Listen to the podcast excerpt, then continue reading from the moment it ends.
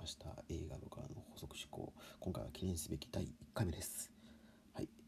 まあこのね映画部からの補足事項っていうのはまあやっぱり大学とかでね、まあ、僕も映画部に所属してるんですけどやっぱりなかなかねやっぱり活動する機会っていうのはやっぱコロナとかでやっぱ失ってしまったんで、まあ、ちょっとねまあ少しでもねちょっと映画の魅力についてやっぱり発信する場っていうのが欲しかったんで、まあ、作ったっていう感じですね。はい。でねえー、と今回はですね若干アウェーじしますよね。だって今ねあの「鬼滅の刃」とかそこら辺で盛り上がってる中なら、ね、あのクリストファー・ノーラン監督、まあ、テネットで結構ね好評を得たクリストファー・ノーラン監督について語るっていうのもなんかちょっとお前ちょっと今ちょっと時代に逆らってないかってもうちょっと先にやれよって話ですよね、まあ、これ僕自身も思ってましてあのですねちょっとね僕ねこういうシステムってかこういうねめちゃくちゃ便利な制度がシステムがあるってことを本当に知らなかったんでなんか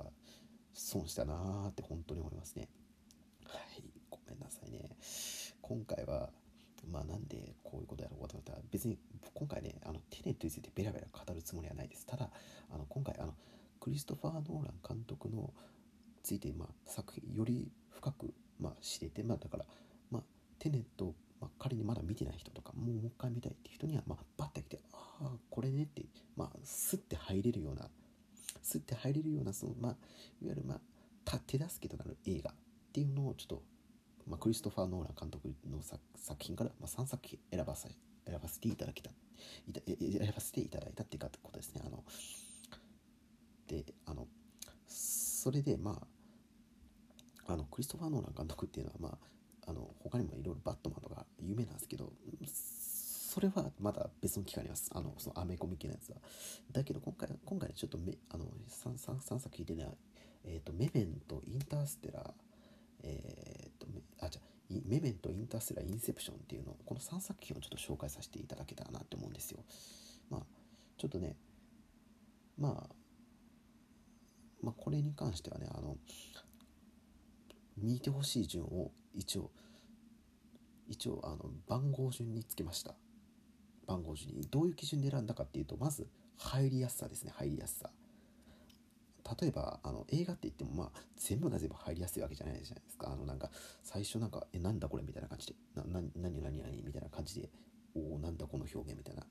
割とそういうのあるじゃないですか。だからそういうのは後に回して割とあってすって入りやすいですあとは後の分かりやすさ。だから最後に最後までもうすっきり分かるような話とかじゃなくてやっぱりもう本当にまあ最後もねなんだなんだ何この不思議な世界みたいなところとかそういうのもあるじゃないですか。そういうのはまた後にしてます。だからまあ多分この僕がまあ言った順、まあ、経験に基づく、まあ、経験に基づくというか、まあ、まあ、僕がまあこれ見てあこれこの順で見た方がいいなっていうものをまあ見ていただいたらまあこれもしかしたらまあ人の人,、まあ、人それぞれの判断だからまあ一概には言えませんけど多分これでいいなと思う順番を選んだのでちょっとぜひそれをちょっとまあ誰が、まあ、このこれを聞いていただけてる誰かが実践していただけたらなと思いますね。はい。じゃあ長くなりましたけどじゃあまずね最初第1番。1番目、1番目、1番目に見て、まず最初に見てほしい映画っていうのを、まあ、ちょっと紹介しますね。はい。それはまあ、えっ、ー、と、インセプションですね、インセプション。これに関してはね、本当にあんまり僕の解説っていうのは多分いらないと思います。はい。普通にもう、もう、夢を題材にした映画です。本当に。夢を題材にした映画。あのね、夢を題材にした映画っていうのはもうほぼ外れはないですね、本当に。マイノリティリポートとか他にもありますけど、本当に面白いです、やっぱり。なんかあんまりもうその踏み入れたことのない世界っていうのはやっぱりどうしてもワクワクしてしまいますよね。これに関しては入りも分かりやすいですしあともそこそこ分かりやすいですね。はい。でちょっとねこのねマイあのインセプションとかで見てみたもらったらやっぱりこの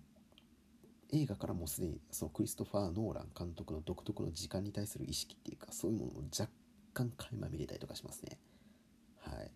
結構時間とかそういうものがちょっと割とね結構軸になってくるんじゃないかなと思います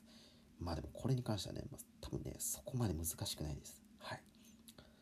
まあ、もし難しいわかんねえこの野郎ちゃんと解説しろよっていう人がいたらちょっとそれはコメントに書いていただけたらって思います。で、次はですね、多分みんなも予想してるんじゃない結構これね、インセプション見た人多いかもしれません。インターステラです。インターステラ。これに関してはね、本当に結構割と、そのクリストファー・ノーラン監督の映画ってまで見たことないとか言ってる人も、じゃあインスターステラはって言ったら、それは見たことあるみたいな人が多くいたんですよ。まあ、これ僕の周りだけなんで、正直言って、もしかしたら違うかもしれないですけど、あの、インターステラに関してはね、これね、何がかかるかって入りはすごい分かりやすいんです。だけど、後輩になると若干難しくなってくるんですよ。これね、構造がね、すごい2001年宇宙の旅に似てるんですよ。そういうちょっとした構造がね、あの、本当に面白いんですよ。その宇宙のその惑星の概念とかもいろいろぶっ飛んでくるんで、あの、手塚治虫の、あの、火の鳥あるじゃないですか。火の鳥の、何編だったっけな？何編だったっけ？復活羽衣編とか違ったっけな？何編だったっけ？望郷編かな？望郷編だったっけな。確かそこら辺にね要はなんかいろんな惑星が登場したりとかしてなんか石が動く惑星とかそんな石が生命体である。なんか石が石石がなんか石を持ってなんかめちゃくちゃ偉そうに我が物顔で歩く惑星とかなんかすごい惑星とか多かったですけどそれなりになかなか衝撃を受ける惑星が登場して面白いんですけどあのね本当に後半がすごいちょっとね難しいんですよ。あのあのねインターステラとか2001年宇宙の旅っても結局答えを探しに宇宙に行くんですよ。答えを探しに。でこれってねあの要は宝島地球上の宝島行くのとはもう訳が違うんですよ。っていうのもやっぱりやっぱりどうしても真空空間ですしもうその宇宙でだらっ広い中でやっぱりどうしてもねその宝を見つけるっていうことはやっぱなんかそんなまあもう普通考えて無理な話なんですよ。宇宙ってそんななんか嫌じゃないですか逆に言うとなんかある星ってなんかヤマトみたいにスカンダルいてこんなんとかもうそんな普通にねそんなまあ別にヤマト否定してるわけじゃないですけどなんか普通普通にこのインターステラとか見てどうです？なんかある星に行ってなんか探り当てたらなんか宝が出てきたとか絶対嫌でしょ。まあ、そんな映画じゃないです。そんなテーマじゃないです。そんなもの探すわけじゃないですけど。だから、どうしても宇宙って言ったらやっぱ人知を超えたものとかそういうものに、そこに答えがあるっていうのが要は SF のそういう醍醐味なんですよ。やっぱ宇宙、宇宙の大、宇宙の冒険っていうのはやっぱり、ね、なんか冒険って言い方もあれですけどね。だから、やっぱりどうしてもちょっと難しくない。だから、ある意味、あの2001年宇宙の旅ですね。あれをあらかじめ見といたら、あスッてこう入ってくるかもしれません。ああ、スッって感じで。2001年宇宙の旅ってやつもね。まあね、まあ一緒に、まあ見ていただけたらなとは思いますね。さあ、じゃあ3番目ですね。3番目。メメントですねメメント。これは難しいですねメメント。メメントねこれもね、時間を下る系。もうこれも時間が結構割とこだわってますね。あのねインターステラも結構時間とかが出てきたりとかするんですけどもこれこれ喋ってしまったら結構ね内容喋ってしまうことになるんでもう後に回していくんですけどメメントではもうバリバリそういうのを 題材してます。あ別に SF とかじゃないですよ。はい。僕もなんか最初ねもう何にも知らない時メメントってなんかどうなんだろうなと思ってなんかもしかしたら SF かなとか思ったんですけど全然違ったりとかして、まあ、これに関してはまあ僕が情報収集不足だったのかなって思ったんですけどこれね、まあ、昔見たんですけどこれ衝撃でしたね本当に。でも本当に対策でした。多分ねインターステラより僕メメントの方が好きです。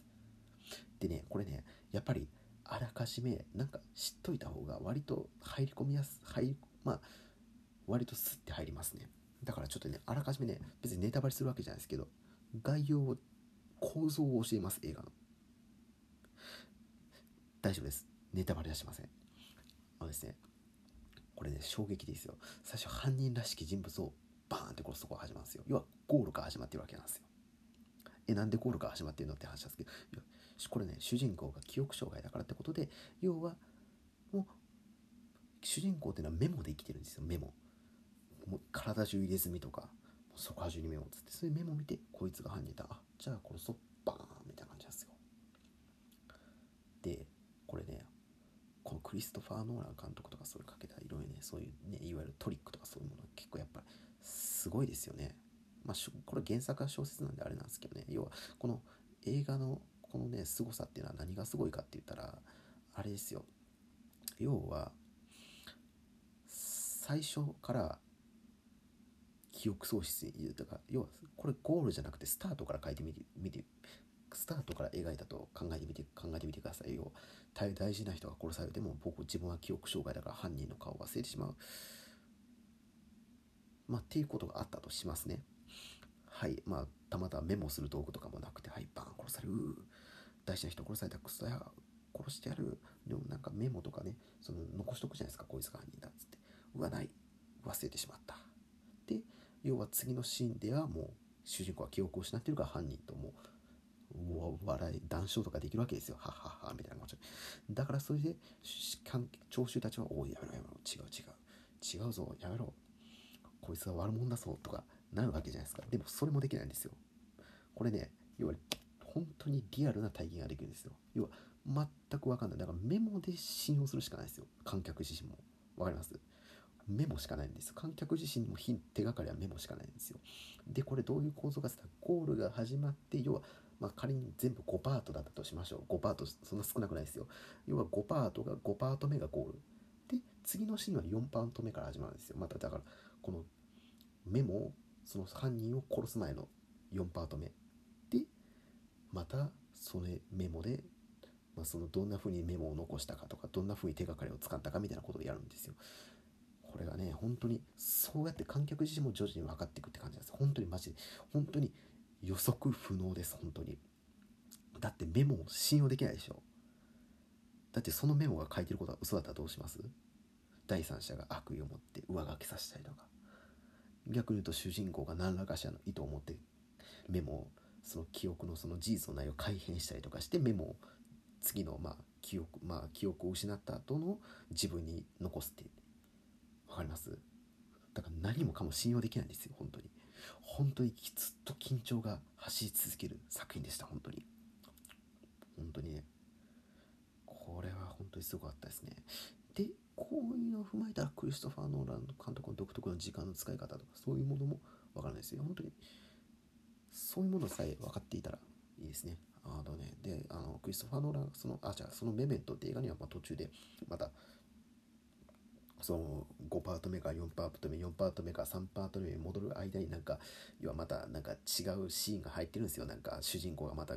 何何やらしてるみたいな。あれも全部つながるんでね。まあちょっとこれ見ていただいたら分かるんですけどっていうことですね結構どうでしたかね今回ね。割とね1回目なんで結構タジタジだったりとかして結構割と聞きづらかったりとかした人も多かったんじゃないですかね。すいませんね。あのねこれからもちょっといろいろ僕もちょっとね、発信して皆さんのニーズに応えていきたい、いいたいきたいんで、ちょっと、できるだけはもしかしたら皆さんね、なんか、もうお前の言ってる映画つまんないから、もうちょっとなんか、こういう映画特集してくれとか、こういう映画話してくれとか、そういうこと言ってくれたらすごいありがたいですですね。本当に。まあ、たまになんか若干僕がちょっとこれ特集したいなと思って、個別に、こう、個人的に思ったやつをなんか、勝手に流すかもしれませんけど、できるだけ皆さんのニーズには固定でいきたいと思うんで、まあ、もしよかったら、ちょっとリクエストとか送っていただけたらなと思います。はい。今回ですね、一応ね、テネットを見る前に見ておきて、見ておいてほしい映画っていうものを紹介させていただきました。もしなんかちょっとこれ違うぞみたいなことあったら、ちょっとまたそれもまたちょっとコメントとかで残していただけたらなと思います。では、ありがとうございました。ではまた次回ね、またやっていきたいと思います。